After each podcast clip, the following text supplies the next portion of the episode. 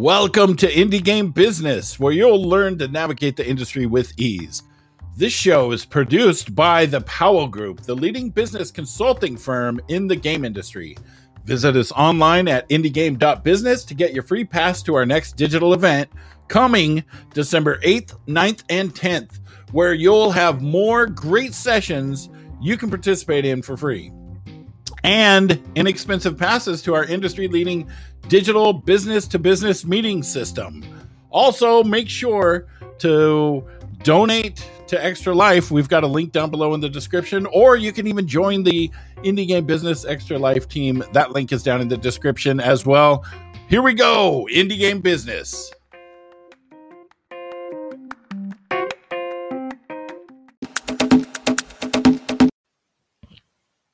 Hi, everybody. This is Andrew Trese from the Trese Brothers, and I have Cory Trese here with me as well. Hey, everybody. We're going to be giving a talk today about the uh, Kickstarter best practices that uh, that we have developed as a team doing three Kickstarters. So, first, we want to talk about what we think the goals for a game dev Kickstarter are. Um, different campaigns uh, making different things may have different goals, but I think if you're making a game, there's three things you're really trying to do. You're trying to build community. Uh, that we think is the first and most important thing you're trying to do. You're trying to build a community around this game dev project. Uh, another thing that the Kickstarter is going to do is create hype.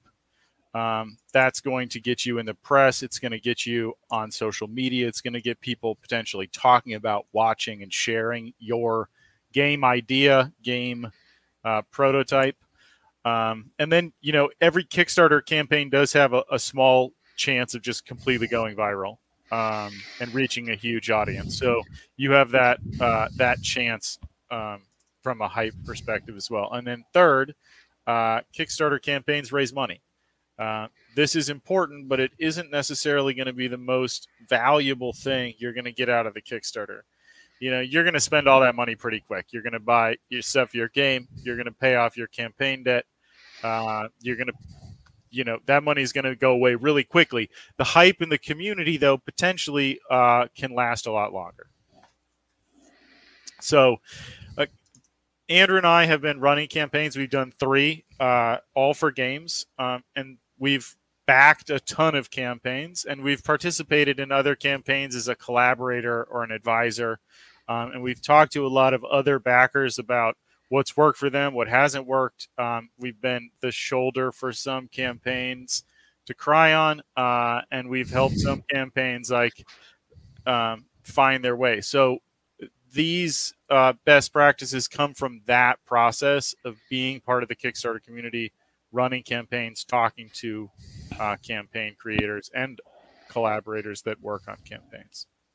So it's important to remember that uh, Kickstarter has a long life cycle. Uh, it is not just the uh, exciting 30 days of funding. There is a pre-campaign and a post-campaign phase, and it's really important uh, that you apply your best practices to the whole life cycle. Um, so that you are you are excelling ahead of the campaign, during the campaign, and after the campaign to really maximize your ability to achieve those three goals building hype, building community, and raising money. So, before the campaign, you need to be expanding your audience, preparing your campaign. Um, during the campaign, you're going to be deploying updates, running your ads, participating on social media, and so forth. And then after the campaign, you're going to be managing your late backers, delivering your rewards, uh, managing upgrades, and so forth. For uh, from our reference, for the three campaigns that we've run, we've kind of kept a ticker of the the total elapsed time that a campaign has taken us to start, prepare, launch, fund, and then complete and deliver the rewards. And by our metric, we have spent five to six years on average per campaign that sounds probably very long, but it's an important thing to be realistic about how long of a commitment you are signing up for. And you have a lot of community, and especially communities built around Kickstarters, are hanging on your ability to deliver that support throughout the entire cycle. Um, so when you're looking at campaign, it's important to kind of realize that what you see, if you go to Kickstarter.com, you see really the tip of an iceberg. That page with a beautiful video and their their funding number, it seems amazing, but there is a huge amount of that uh, ice under the water that you probably can't see. Um, that's work before and after the campaign. So, with that in mind, that if you run a campaign, you have a lot of commitment to your backers and potentially years of commitment to the community. Um, it's important that you follow best practice and you don't get yourself into it into a, things that you can't deliver on or put yourself in a place where you know you're delivering at personal expense. So one of the really important things to do is be realistic. You have to be realistic about how much a Kickstarter campaign actually costs. Those polished campaigns you see on the website are were not free. They did not build themselves. Uh, a money, a substantial amount of money was spent before the campaign was launched to make it look that way, to make it to make it so beautiful and polished. And you we you know as a campaign creator you have to be realistic about what you can afford to invest and what your funding level is um, and how they match up uh, and you also have to be re- so you have to be realistic about the cost of the campaign as a whole and you have to be realistic about the cost of each reward um, you have to really think about how much uh, each reward's really going to cost you.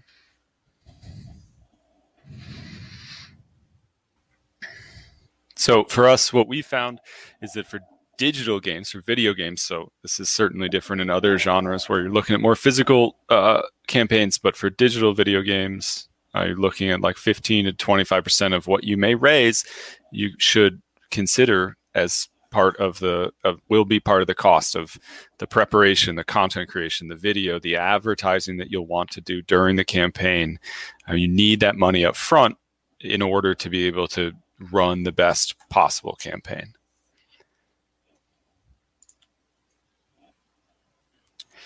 So, what we have also found, again, is that you need to be realistic, but you also need to be ready. Kickstarters are a very wild and special ride. Uh, it's a most campaigns, and we would recommend a 30 day window. Most campaigns will run for about 30 days. And during that time, by our time tracking metrics, you the the employees, the team members that are uh, directly involved in the Kickstarter get another full time job.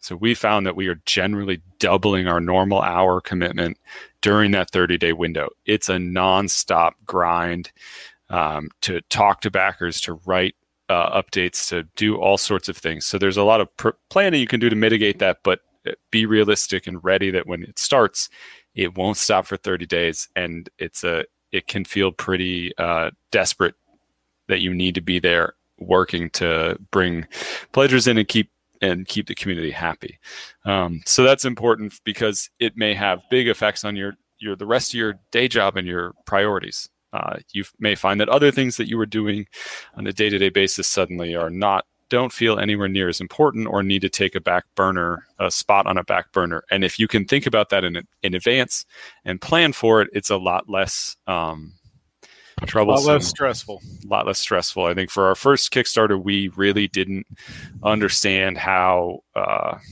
how nonstop it would be, and all of our other games pretty much you know, we had at the time i think four other games that were live and running and making revenue. All of those other games you know really took a bit of a nosedive because we just disappeared from those communities. We were there uh, as much as we could be but it was night and day from before the kickstarter and after the kickstarter. So pre-plan what your priorities are where you spend expend expect to spend time and uh, estimate that you're going to spend an immense amount of time on your kickstarter and with that in mind, um, it can be really important to to be prepared to pre-build and pre-write as much as you can. Um, pre-writing, pre-recording updates for your campaign can help you be really prepared and can help you mitigate some of that uh, time crunch. So you're going to be doing a full-time job of talking to backers, managing the campaign, answering comments, responding to emails, and everything else.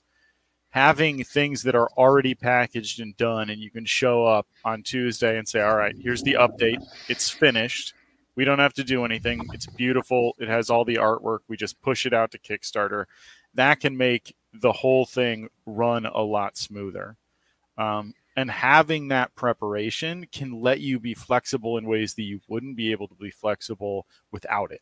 Sometimes crazy things happen in the middle of a campaign um, there's a press opportunity to give a demo that you wouldn't have had. Uh, we were invited uh, to go to PAX, uh, like mid campaign. We got this invitation. Hey, come to PAX, show your game off. It was a huge opportunity for us, um, and we had to add that to our plan. We couldn't say, all right, we're going to go to PAX. We're not going to finish the Kickstarter. We're going to go to PAX. We're not going to do any more updates. You know, we had to go to PAX and do everything else that the plan said we had to do. So having things ready and being prepared gives you the ability to do that. Also, you're going to get uh, curveballs thrown at you from within your community. Um, so, and I think having a plan being prepared with your plan and knowing your what you are willing to do is super important. You're going to get backers coming to you with crazy ideas, requests for platforms you didn't think you wanted to expect, um, all sorts of things that people are asking for. And if you if you can stick to the plan that you prepared, then you will avoid agreeing to things that you are out of your scope, stuff you never wanted to do or never planned to do, and sort of letting your project become something that is not on the plan and the budget that you had pre-prepared. So I think that's an important part of being prepared is to have your vision and kind of make sure that you're sticking to it uh, so that you don't get sucked off by one or two backers who ask for you to support, you know, uh, something that you hadn't planned or a new feature that they think, oh, what if you added farming to this game? You're like, but it's a tactical cyberpunk RPG. You're like, but farming, we'll back you, two of us. You know, you can really get sucked into things that really aren't what you are trying to create if you're not careful um, in those 30 days. And so it's it's important to be prepared, and it's also important to be patient. Uh, we we often say, Andrew and I say, don't rush to Kickstarter, don't rush it. Um, I think the a big thing here, I was uh, you can go to Kickstarter too early that's really easy to do. You can go with a concept art or vision, a, a, little playable prototype. It's actually quite hard to go to Kickstarter too late.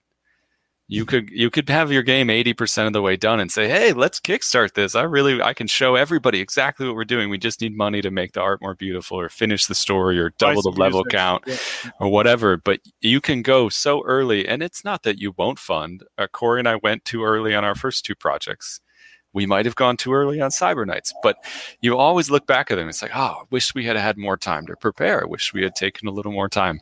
Heroes of Steel, our very first project, was with concept art and a vision only and nothing else. Uh, and that was definitely reduced our overall fund. We should have waited. And now the we, community we were able to build. Yeah. And, and right. hype we were able to generate. All of the things, not just the money. I think that's very important. Keep in mind. So you can go too early. It's quite hard to go too late.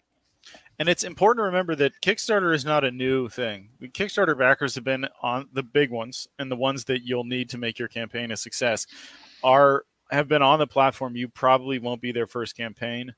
Um, they're pretty savvy. They they they know how this works, uh, and they understand the risk. You know, they can sort of translate page page into risk level. Um, and the riskier pages, the less complete it is, the the more backers will just pass you by because they're looking for something that has a reasonable chance of succeeding. So while you're being patient, it's also important to keep some secrets. Uh, you do not want to show everything when you launch. It'll be tempting to go out all out, you know, fire everything on launch day. Um, you really want to have some things that you keep back. You want to hide your stretch goals um, for a couple of different reasons. Uh, and you want to hold content back for the updates. Um, you want to have community initiatives that you're going to launch in the middle of the campaign. So when you fund, the nicest thing you can do for your community is give them new milestones to think about. So you hit that funding goal, then you release your stretch goals. That's like a whole nother launch day. You get that whole hype rebuild with the community because now you've said, all right, we've hit our funding goal. Here's what we have in mind for the rest of the game. And you can also, you know, if you don't show it too early, you can tune it. You can learn some things uh, before you show it off about your campaign trajectory. Um, and likewise, you want to have some things that are hidden, kept back for updates. Um, there, there's some secrets are good, right, Andrew? Yes, uh, some secrets are good, but there are certain secrets you should never keep. Uh, never keep your campaign a secret. It's not a cool surprise. Tell everybody Tell everybody well in advance. Tell them a year in advance. Tell your entire community what you're planning to do. Show them the page. Show them the rewards. Ask them if that's what they want. Like talk to them and make sure they know. When we ran our first campaign in 2013, we made the mistake of keeping it a secret. We were like, there's something big coming. Get ready. What a mistake. Uh, there were members of the community who were saying to us, I wish you had told us you were going to run a campaign. I would have saved a bunch of money. And I can only pledge $10 today. so we, you know, the, and you just aren't able to build up the hype if you aren't sharing that. Just literally share the date and the hour that the campaign will launch because you want all of the people there on that date and hour racing to click and be the first to fund. We know the community member who was the first to fund for Cyber Knights.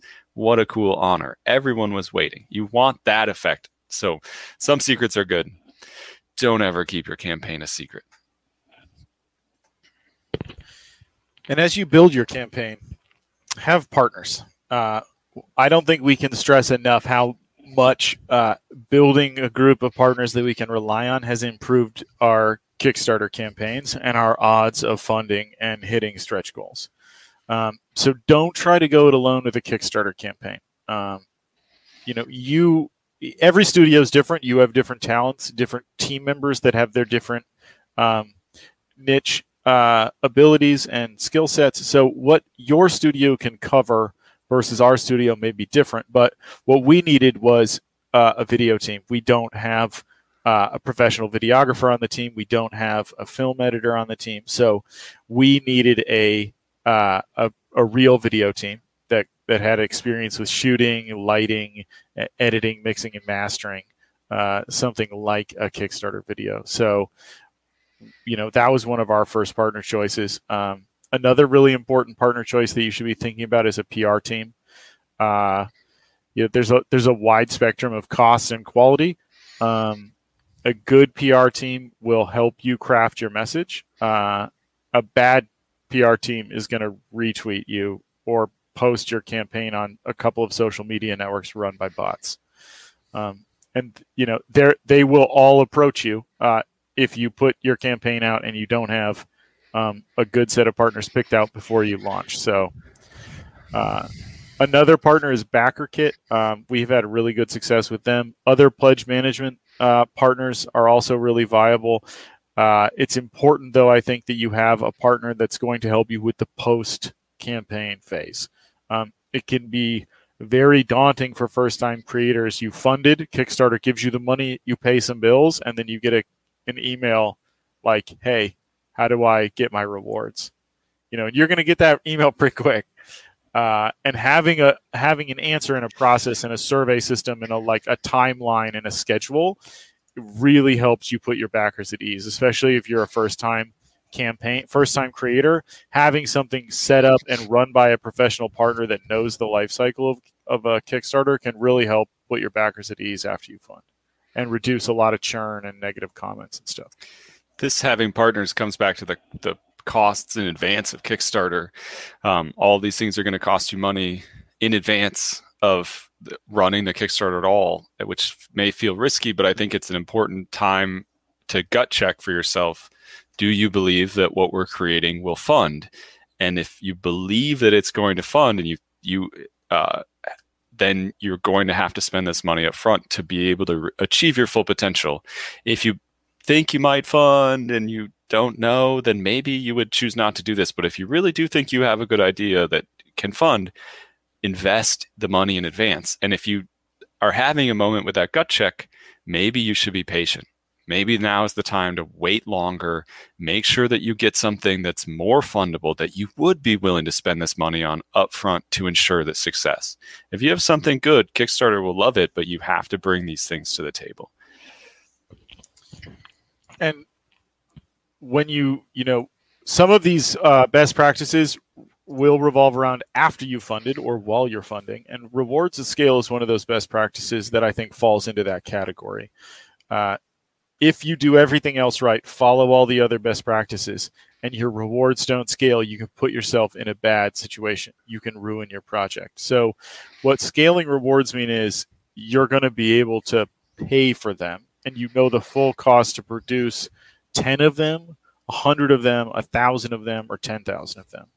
Um, and if you have a plan that covers making 100 and you go viral and Kickstarter delivers you a thousand or 5,000 backers at that tier, it can really throw things out of whack. If you were planning on putting these together yourself in your basement and you were going to, you know, buy 100 tubes and send out maybe 100 of them and now you have to do 5,000, it's like it's an entirely different thing. So you really have to think about reward scaling. Um, and if necessary, use reward limits uh, to protect yourself. Um, physical rewards are particularly dangerous for this, uh, like shipping, and you can that stuff can add up so fast. You have to think like I'm going to ship this, but you have to get the tube, the tape to hold the tube shut. You have to reorder the tubes when they're too short.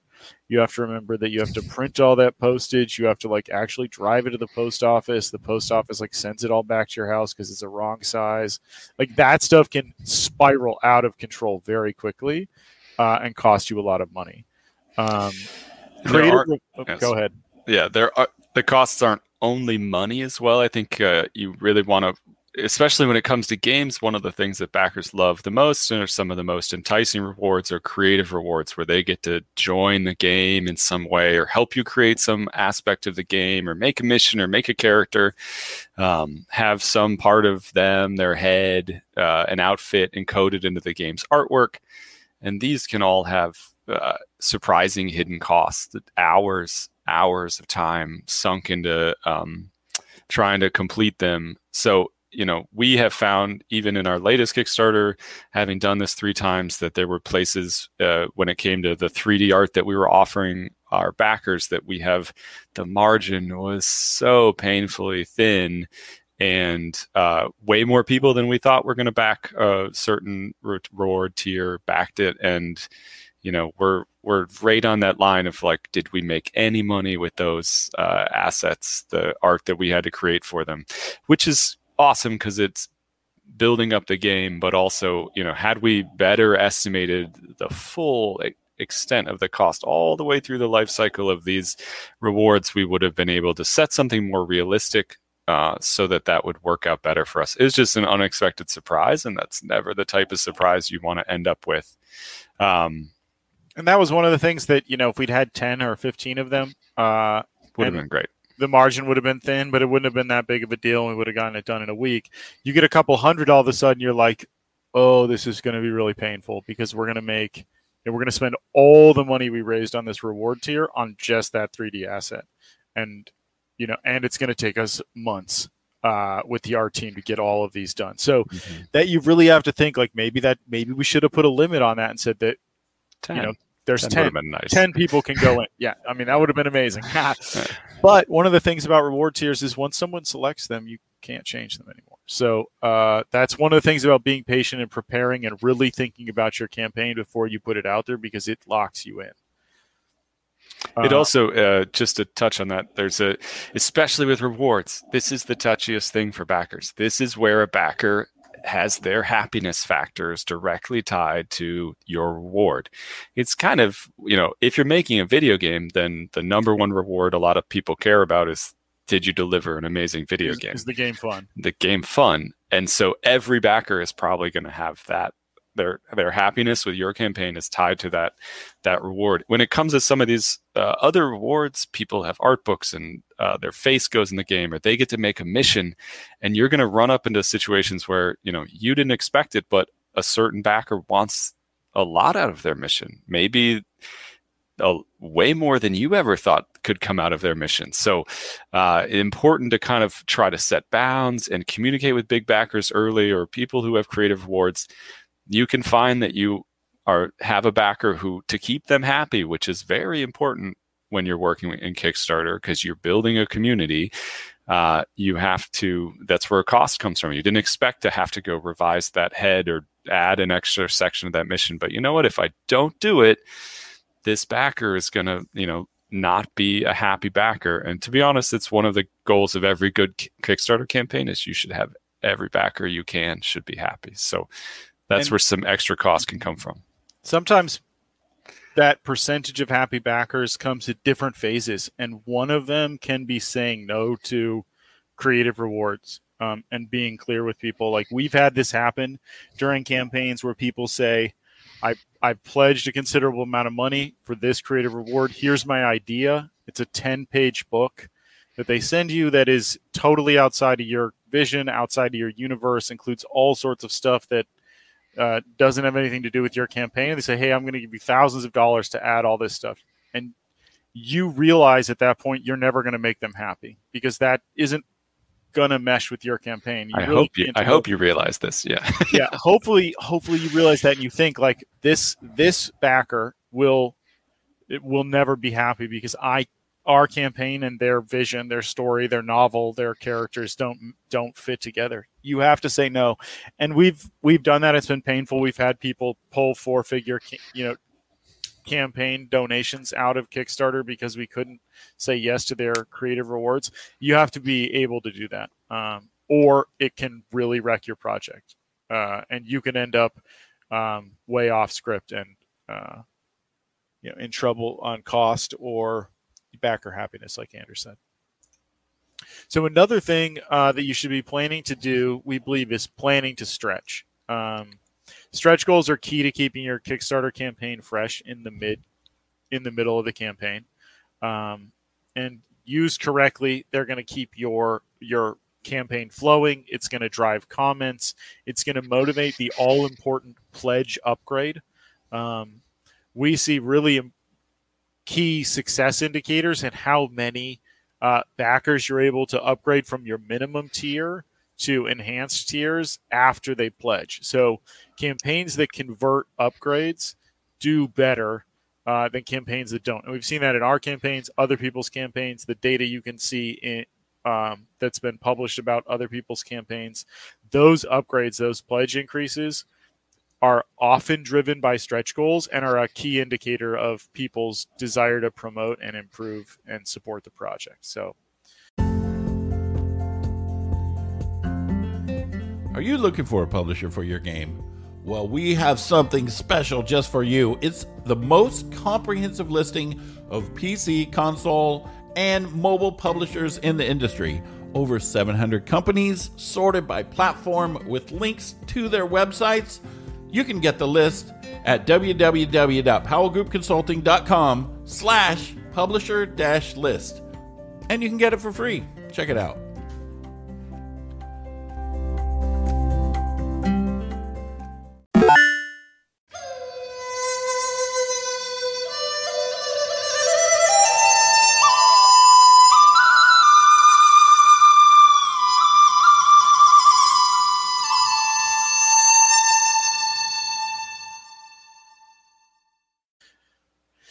The stretch goals are really important. I think if you said, "I'm sure we can raise two hundred thousand dollars," like that's our estimate, uh, you would want to aim at a hundred for your stretch for your campaign funding, and that gives you some padding, and it also lets you have the back half of your project be all stretch goals, which you, of course, are planning ahead and know the cost of and intend to deliver anyway. Of course, it's really important to make sure that your funding goal actually covers what you promise. So, plan to stretch, but make sure that you're not if you say we can do it with 100 make sure that you can do it with 100 and then include in your plan like upwards of 200 and stretch goals out to there. Know what you would do if the community gets super hyped. Um, that also helps with the funding faster aspect. You know if you if you say well i think we could raise 200 let's put it at 200 and push it push it push it um, you may you know crawl across that line in the last days of the campaign feeling like you're like rolling in broken glass and it's you know very difficult and the the And your hype com- might get there but community is stressed. You're Yeah. stressed. Yes, Pe- they will be backers are stressed, yeah. worried that it's not going to fund. Like it's not a pleasant experience. You don't So- want to be barely funded.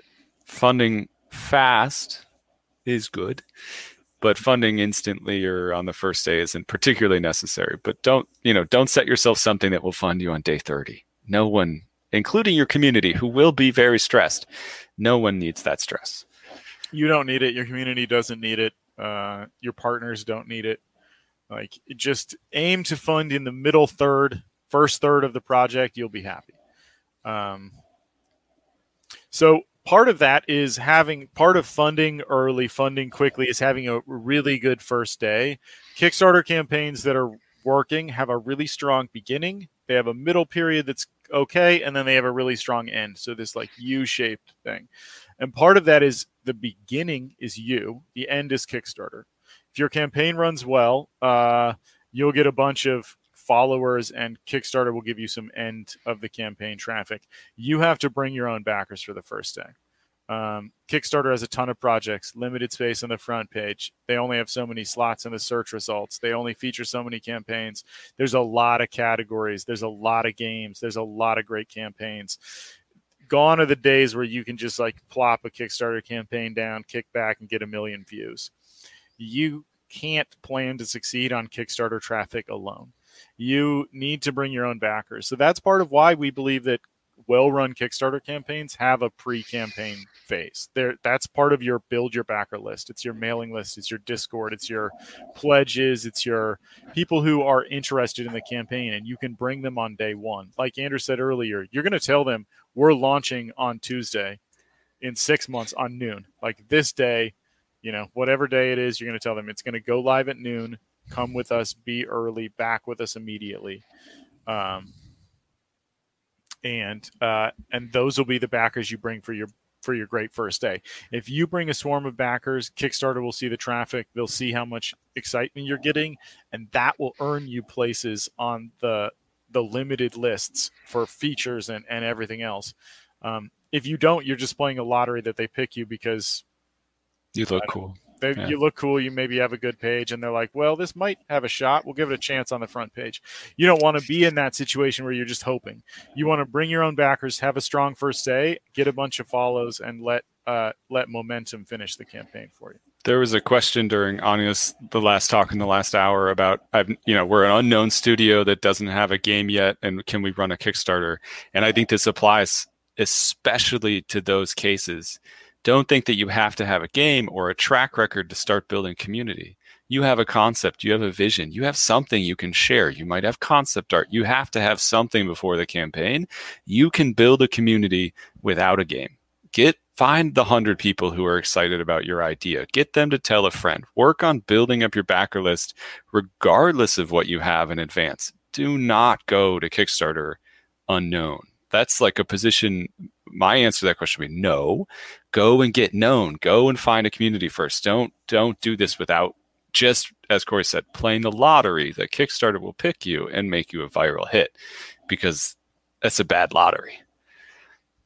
You know, and the, like Andrew said, it can be as simple as you're going to have to make. You're going to have to if you're going to do this, you're going to have to make an investment. You're going to have to ca- have a campaign page that's going to have artwork and video stuff on it.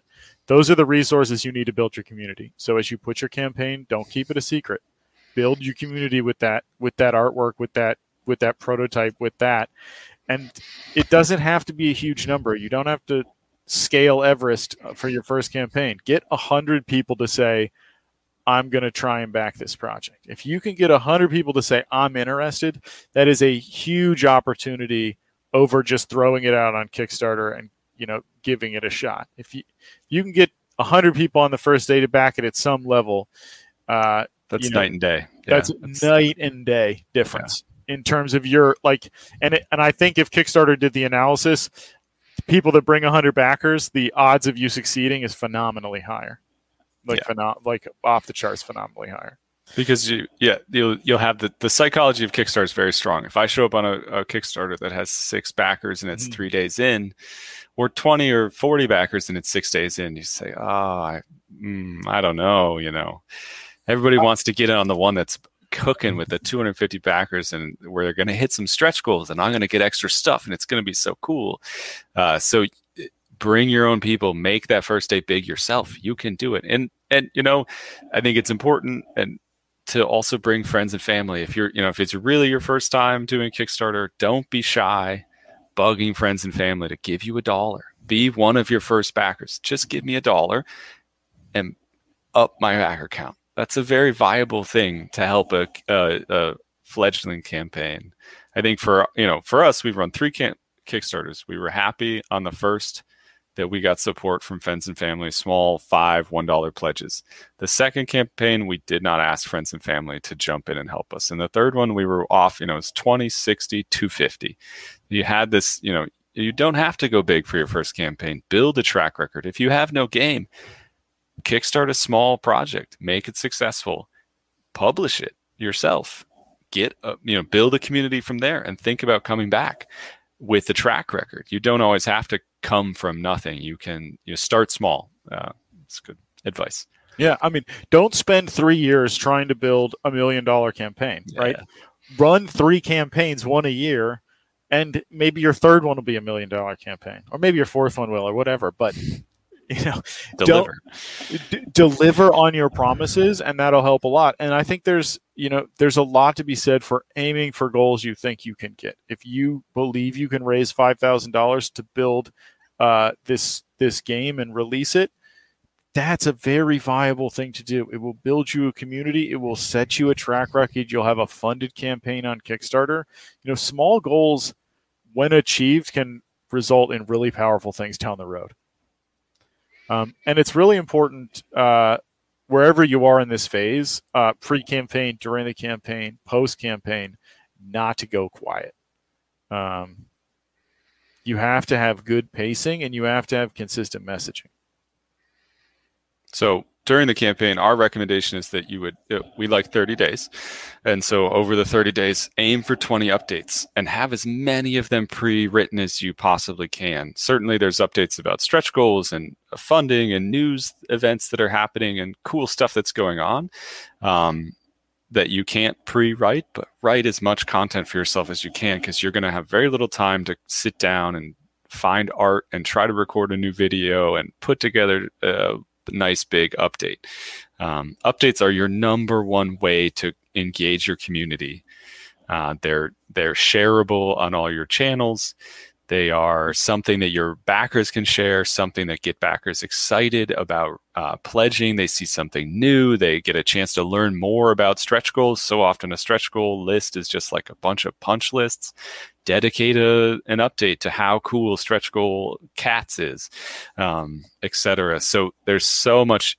It's your number one channel to engage your backers, and and really is the the face of your campaign. If somebody lands on your campaign, for me, if I'm looking at Kickstarter, check out the video, read a little of the text, check the update roll.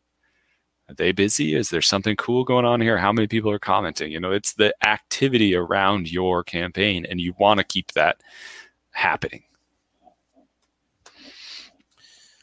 So that uh, that yields an update process of about every other day with some spike in in uh, density at the beginning and the end to match your events and the funding, like the number of backers you have coming to the page. So some of these you can't pre-write, like the we funded one. You're not legally allowed to pre-write that one. Um, you have to write that when it occurs, but a whole lot of the rest of it you can write. Like final week update, we had that one pre-written.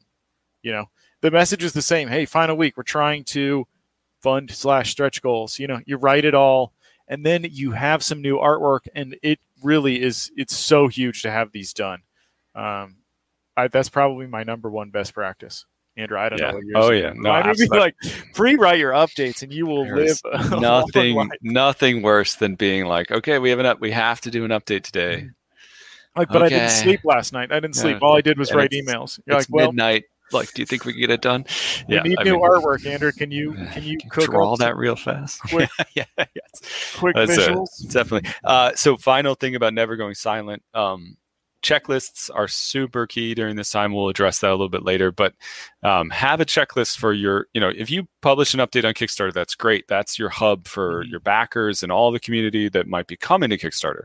But there's so many other places where you want to clip bits of that content and share it in a way that's appropriate to the social channels. So like you can't, you know, posting your update directly to Twitter is is helpful, but it's not the nicest way to go about it. So you know, clip some gifs and get a couple of uh, excerpts and link to the thing. Uh, so have a have a checklist. Uh, have some formatting rules laid out for yourself. You know, if we do an update, we're going to try to do three tweets that have this sort of content in them. Um, and we're also going to put it on Facebook and we're going to, the next day we'll do this with it. So get yourself a checklist so that you don't miss these opportunities. There's so much going on it will be very hard to just keep it all in your head. Um, so checklist that and really hit your marks. So pre-plan that and make sure it happens. Kickstarter can be a thing that can really torture you with regret. Um, you can get 28 days into the campaign and then realize like, oh, if we had only been posting these to the you know to this or put them on steam why didn't we think about putting them on steam and it can really drive you nuts um, and a checklist thinking about it beforehand coming up with a plan, working the plan during the campaign can save you those kind of regrets where you're just kicking yourself because you just you you know you talked about it in pre-campaign, you should have been doing it, you just weren't, and you missed all these backers. You know, and we've had that happen, and it can really it can really drive you crazy. So a checklist can help you avoid uh, avoid that kind of stuff. Um, reward tiers another pra- I think another best practice that the simpler your reward tiers are, the better. Um, keeping your rewards simple makes it very easy for backers to upgrade. You've got level one, you've got level two. There's a gap between them, and they understand what they get for level two, and from level two to level three, and so on. Um, you have to you have to have good reward tiers uh, that are simple, easy to understand. You should definitely talk to your community. These aren't things to keep secret. Your community will tell you a lot of what they want. Um, we firmly believe that you should have some introductory rewards and avoid the middle tier uh, pretty much completely. Uh, I think rewards that go up by five dollars or ten dollars at a time, those confuse backers and makes it really hard to keep it simple. I think uh, for every campaign we've run, one, two, three, they just the reward tiers keep getting simpler. Um, we've joked like you could take out, you know, you can always take out one more reward tier. Um, like which one can you take out now? So, uh, the more we talk to um, the community members, uh, the more we understood what rewards were going to be popular, and that really helped us plan the campaign. Um, keeping your reward tiers, I think I just said that, but keeping them secret isn't um, isn't a great idea.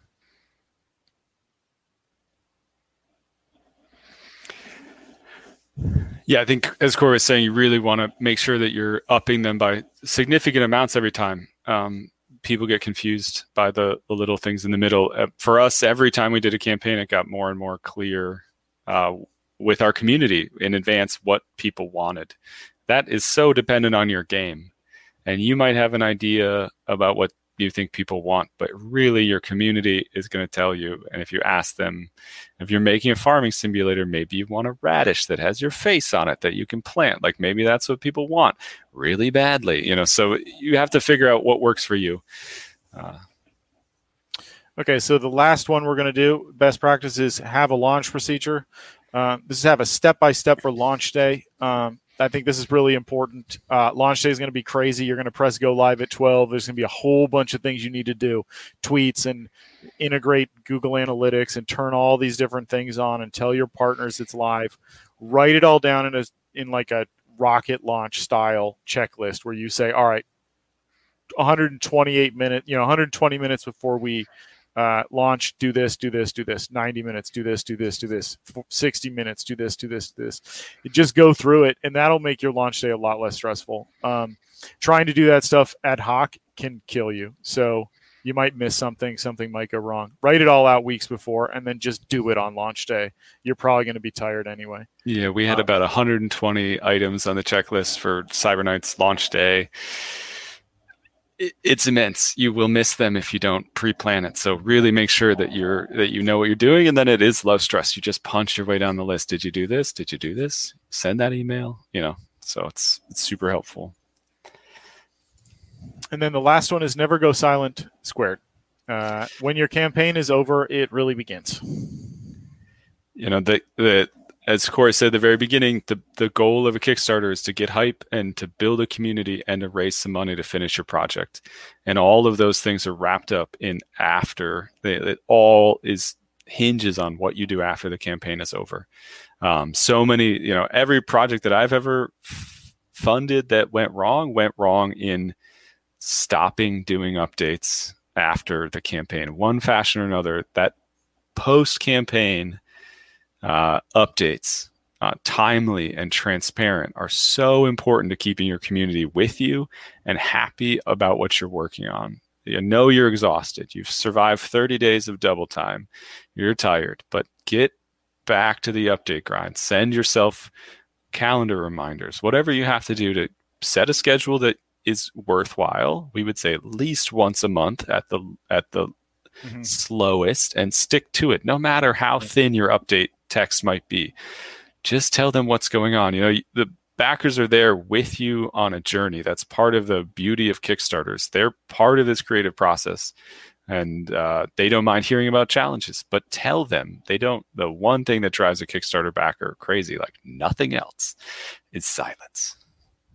And then our last slide is this is kind of our uh, our minimum uh, recommended timeline for pre-campaign. Um, I think the 20 weeks before the campaign goes live is if you're not working on it a ton, uh, you should probably rethink your schedule. So this is kind of the the uh, skeleton of the to-do list that we used to plan the 30 weeks before our campaign. So we had a week by week. Here's what you have to do. Here's what you have to have done this week, this week, this week, and we just burned our way through it until we got to pressing the go live button on the Kickstarter campaign. So if you plan ahead. Uh, you know you can have things ready trying to rush to a date is going to be a recipe for disaster so andrew and i really appreciate uh, everyone that tuned in to listen to us talk about kickstarter uh, i think we might have a minute or two for questions maybe i don't know yeah, we're ready for questions, team. Uh, of course, you know. There we for... go. Let's get some questions for you guys. Yeah, you know what I mean. I'll go through them, and then uh, we can answer what we can answer till time runs out. Perfect. You know, like let's see how many are there. I don't even know how many are there. I'm just going to start at the top. Dun, dun, dun, dun, dun. Oh wow, there's a bit. There's a bit. Here we go. Um, and you probably covered this, but what game-related pledge rewards don't work at all? Okay, so that's really dependent upon your game, and I would really recommend that you talk to your community about that. Mm-hmm. There are, um, like we found with our first campaign, that you need to check make sure you're following the legal lines and terms and conditions about what you're giving away. Um, places like Apple App Store and Google Play like have restrictions that you can't pay for copies of your game elsewhere and get them on their game. It's been in you know uh, on the news recently with Fortnite, but um, that's a big deal, and you have to make sure you're not promising that to backers. So, but I think when it comes to actual game rewards, players want the game mm-hmm. and then they want uh, special stuff in the game. Three packs don't work. Don't no, don't give away more than one copy of the game. Give one copy of the game. Mm-hmm. Give special stuff in the game, and if you have the opportunity, give ways for players to have more of an impact in the game. Mm-hmm create something with you. They want to be a partner. They that that's the you know rewards that exclude people will will not work. They want to be part of your they want to be part of your process.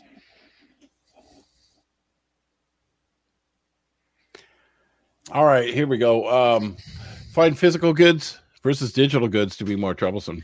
Yeah, physical goods will kill you. They're really hard. Um, unless you're focused on physical goods, uh, you should limit them very much and focus on quality over quantity, uh, and you'll be surprised at how many people don't want physical goods uh, in the first place. You think this reward's going to sell, a, it's going to draw a lot of interest. It doesn't. I think digital goods are where it's at for for game development, unless you're making a physical game, and then I don't know what yeah. you're doing. And it's yeah. outside of my what are you doing? If it's digital, uh, focus on digital rewards. Uh, our experiences was we tried to sell T-shirts. No one wanted a T-shirt.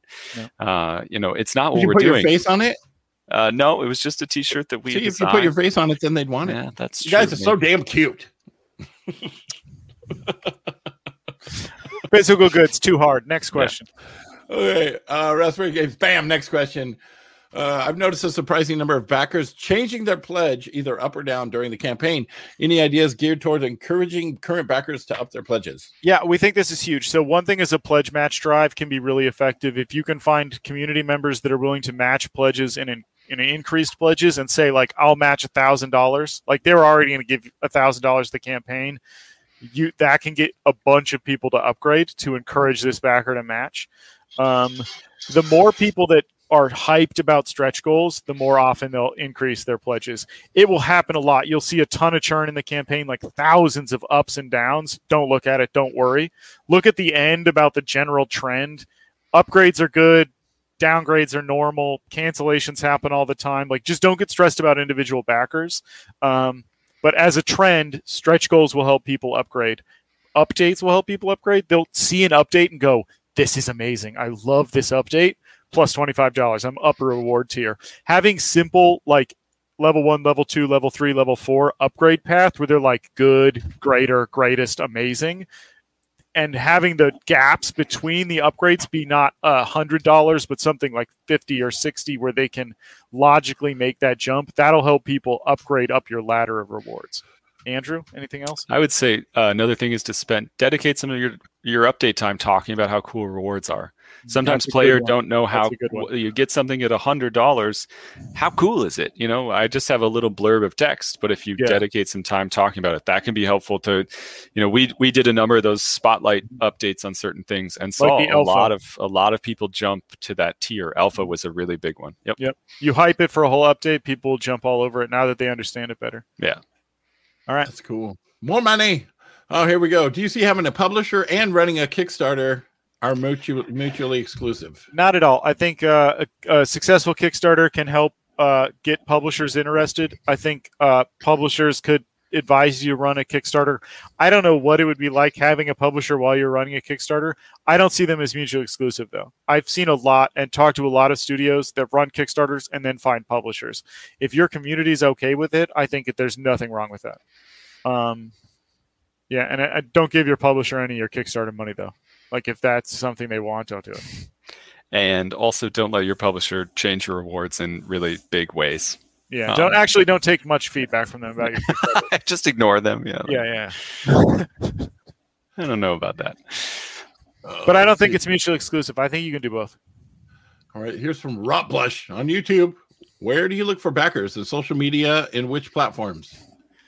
Uh, so we always found a lot of success with Reddit is a, a really good place to be able to advertise. The ads are very affordable and you are really targetable to by using subreddits and interests. You can really narrow down where you're putting your uh, advertisement, and we found that to be a very successful place to find people. Places like Facebook, if you have an advertising partner who has really honed a strategy about how to do ads and how to get them in front of people um, if you are a first time Facebook advertiser and you're like, oh, I'll run some ads on there, I'm really going to get this in front of people. I would encourage you to find an advertising partner because it's the some of the platforms are make it very complicated. Reddit is uh, pretty simple for what you can for the kind of re- the results you can get, but something like Facebook is much harder. And there's a ton of uh, there's like don't overlook encouraging your community to share the project on small small forums. Um, we had a huge amount of traffic coming from mid-tier hosts where we said hey go to the forums that you're a native on that you post on all the time that you know rpg watch or uh, forum.droid something i don't know whatever whatever it is you're on if you think the community's interested in Cyber Knights, go post about it. We had a ton of traffic coming from those things that our backers were already parts of. Um, we saw good. We're in video games, and we saw good uh, results from advertising on Board Game Geek. Uh, yeah, good one. Good game. You know, they had a reasonable ad package that they managed for you. Uh, so it's a it's a mix. You have to go for places like Reddit, organic, Twitter, Facebook, uh, and then but don't overlook your community going and finding other backers on their platforms. All right, let's see here. Uh, there was a raid from Kindred. Thank you so much for the raid. Sorry, I just saw that in the chat right now. Uh, from Guardian of Language. We're often told not to describe our games as a mix between specific other games. Does this apply when talking to regular people on Kickstarter as well? I think that's, you know, on Kickstarter, you have an opportunity to pitch what you're doing uniquely. You have a couple of, you have a title and you have a short block after that, and you have your 15, 20 seconds of an intro video. I would encourage you not to use that time as describing your game as a mix of other things. Then you have updates and a long Kickstarter thing and a longer video. And if you think that's really helpful, if that's the the best way that you can think of kind of getting people to understand what you're trying to do, then yeah, but I would really I would encourage you to try to think about what you're doing that's unique and not just try to say, well, I took these two labels and like mashed them together. And I think if if your goal is to get a viewer to say, "Oh, that's 2D Dark Souls," that's great. Don't tell them it's 2D Dark Souls. Show them the things that make it obvious that you've made a 2D Dark Souls clone, even if it's just a roll and an invincibility frame. You know, showing them and expecting them to go, "Ah, this is 2D Dark Souls," is fine. But opening with like bum bum bum 2D Dark Souls, not so much. I like 2D Dark Souls types games. Okay, how do you? Who Me doesn't? I But, mean, you, but you don't describe them that way. You show me stuff that makes me want to play them. So Right, right. How, how do you recommend building community for a hyper casual game that will have a Kickstarter? Hyper casual folks may not be into gaming or typically backing Kickstarters. I have no idea. we- uh, that's not us. Sorry, our games are very crunchy, uh, very. uh yeah, that, I don't know. That's what hard. you don't have hyper Star Traders Frontiers is not hyper casual. I mean, Uh, it's pretty casual, but it's Yeah, not hyper right. casual. Like it's you need two hands. Yeah. Here we go. Why is Star Traders Frontier the best game ever? It's Uh, because of Estelle. Uh, she's the. Uh, uh, I think it, for me, Star Traders is the best game ever because you can play like 13 different careers in space, like Space Pirate, Space Spy, Space Bounty Hunter, and they're all really different, actually different. So I thought it was out. more like a 2D Dark Souls. Uh, yeah, invincibility frame. Huzzah! the hats The are free. The hats, hats are, are free. free. Because of our are free. Kickstarter backers, we did not have to sell individual hats in the game, and that is what makes it amazing. Thanks, backers. Thanks. At what price should you be placed getting digital code for the game? Okay, so we uh, would recommend that you don't do early bird and don't deeply discount. Discount at a reasonable level. Uh, you you are taking pre-orders, so if you're giving like a sixty percent discount on your game, that's pretty painful for you because you may get a lot of your first-time buyers into the game. I would highly recommend that if people want to, you know, look at your price point for your game, what you think you're going to sell it, and look at a twenty to forty maximum discount. Mhm. Be you're- reasonable. if you're doing a twenty dollar game, fifteen dollars digital code is great. You know, Yeah. they're they're getting a whole bunch of other stuff out of you as a creator. You're gonna support them and they're gonna see the inside workings of it. They're gonna get all the updates and be invited to the Discord. And believe I, I think it, another way to look at it is to believe in your game that if this is this is a pre-order service in some regards so give them a pre-order price if somebody loves your game they're willing to pre-order it if you have to bottom barrel discount your game to get them to back you ee, like maybe be patient and don't go to kickstarter yet until you have something that's more attractive I mean our You our- know, I, I remember back in the day where like you could pre-order a game and get it early, but it costs you more. Mhm. yeah, Like, look, the I game mean, would look, be 20 bucks. But if you want to get it early, it costs 30. Look at that. Yeah, I mean studios are doing that. The enhanced digital edition and, Mhm. and all that's your higher rewards. You don't want the low reward to be like the game's 80% off. You Right. want it to be a nice, reasonable, like not too much cheaper than they'd get it a couple years after it launched on Steam. That's what we okay. think. Well, we are going to have to go because our next session is going to start. If you guys want to so hang out in the Discord for a little bit, Yep. that that would be effing awesome. Uh, so if you guys go to discord.gg and go into the channel um post sessions chat, that would be awesome. Killer, Um, we'll see you there. Uh, we'll also mention our our Twitter Trese at Trese Brothers for other indie game, awesome indie game dev advice, and check out our latest Kickstarter project, Cyber Knights Frontiers. Flashpoint. Yeah, Cyber Knights Frontiers. and Oh, don't boy, go wow. away because we've got two more sessions coming up. We've got uh, how to make it as a freelancer, the games industry with an amazing panel. And then after that, we have a fireside chant. It's a special with Victoria Tran. She is the community manager for Among Us. Nice. That's going to be awesome. So stick around, everybody. Thank you, guys. Thanks.